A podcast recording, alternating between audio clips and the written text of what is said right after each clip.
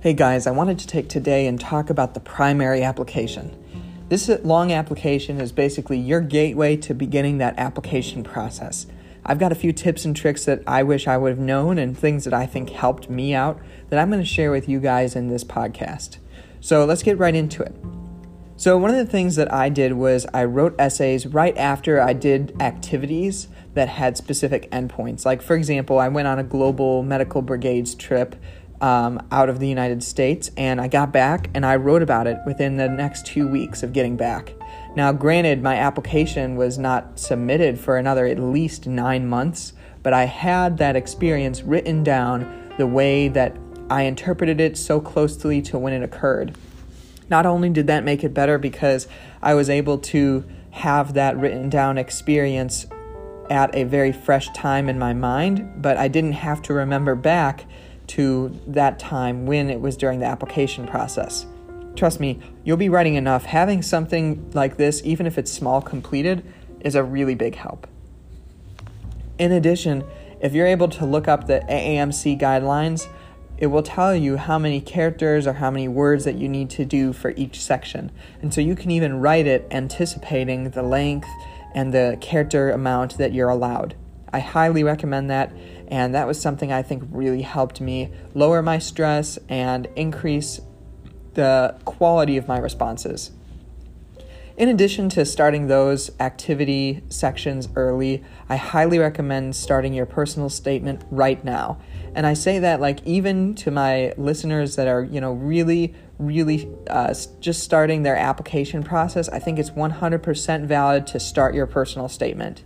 Uh, your personal statement really should go over, you know, the reason that you're interested in medical school, and even if it is something that you are still working on or you don't really have a hundred percent grasp on yet, just writing will really help you get a handle on it. And you can always revise it, you know, months later. But it's when you have uh, no time and you're down to the wire is when you get a personal statement that's not really thought through, and it's definitely something that can really hold together your application. So definitely start that personal statement right now or as far ahead of time as you can. You can always modify or rewrite the entire thing later. At worst, it's just some good self reflection. So that's my recommendation in terms of the personal statement. But in addition, you'll be able to proofread um, for quite a long time if you do start it earlier and have others proofread if you're comfortable with that. So Proofreading is definitely something you should have somebody do for basically every part of the application. If you don't have somebody that you can trust or you would rather not have somebody proofread it, just make sure that you read it yourself out loud because that's how you catch a lot of errors. So, that's basically what I have to talk about in terms of, you know, writing and getting ahead in that. But a few things that I did that I think were really beneficial where I narrowed down the schools that I applied to based on a percentage chance of admission. So that means that I took every school in the United States and I put them on an Excel document and sort of ranked them, said, you know, how many people from my state got into this school? Are my chances competitive? You know, if there's a state that accepts 80% out of state students and you're out of state applying, that's a pretty good one. But if there's a state school that accepts only like 10% out of state students, that may not be one worth your money. And you have to remember the more applications you submit, the more money that you're going to spend on this process. So it's entirely to your benefit to narrow down schools based on your percent chance of admission. And I did this personally without knowing my MCAT or GPA first. I did this um, just by th- saying, okay, what will have the most probability of accepting me as an in state or out of state student? And then later on, I went and applied those MCAT and GPA filters once I had my final numbers. So that's another thing I think really helped me that I 100% recommend to you guys. Um, in addition, so in terms of rec letters and what you should be doing with those, I want to make a whole nother video about those. So, in terms of that, I'm not going to say much about it, but you will need them for the primary application and you should do them early. I'll have a whole separate video on that that I really think will be helpful. Um, lastly, in terms of submitting the actual application, I would like to say submit day one.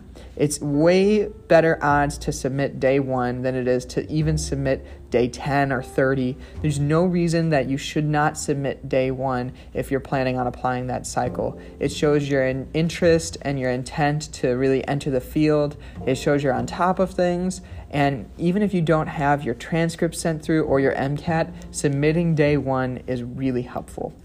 So that's another thing that I wanted to talk about.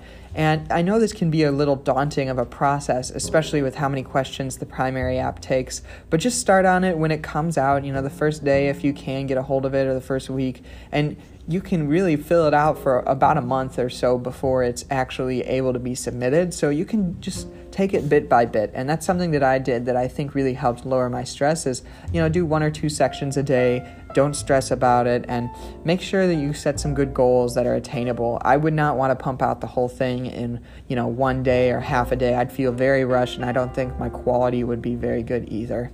Um, in terms of the submission time, I know we just talked about submitting on day one, but making sure that you look at the difference between MD and DO submission times is imperative. Uh, DO t- lets you submit one day earlier, I believe, or at least when I applied, and that's definitely something to keep in mind if you want to be day one, which I 100% recommend.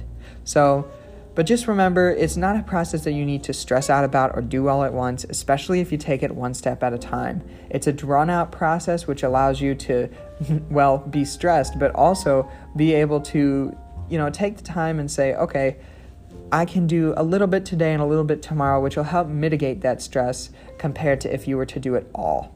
Now, just a few things that I wanted to point out about writing now that you guys are all ready to get started. I wanted to say one of the things that I did was brainstorming. Now, I know this might not work for everyone, but if there was a essay prompt or if there was one part of my application like an activity or even in the personal statement, uh, stuff that I wanted to convey that I didn't really know how to say it, I went ahead and put down some bullet points throughout the day or throughout the week. And that way, you know, at the end of the week, I could think about, okay, well, I wanted to mention this or this. And, you know, sometimes those ideas best come to you like in the shower or in the other times of the day that you're not really thinking about it and you're letting your brain process that in the background. That's perfectly fine. Just another reason to start ahead of time so you can have time to do that and get a really quality paper. Um, the last thing I wanted to say on these essays and how to write them, in my opinion, is that these essays are usually not medical school specific. I wouldn't mention a specific medical school in my personal statement, and they're not going to be offended by the fact that you're not mentioning them in your personal statement because it's really about you and not them.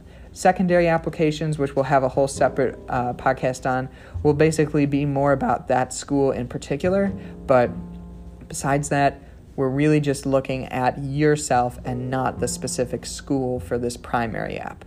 So, thanks, guys, for sticking with. I wanted to just say thanks again for all the support with this podcast. Uh, if you have any questions, you can always email me at medlifequestions at outlook.com. I'm happy to answer some. And until next time,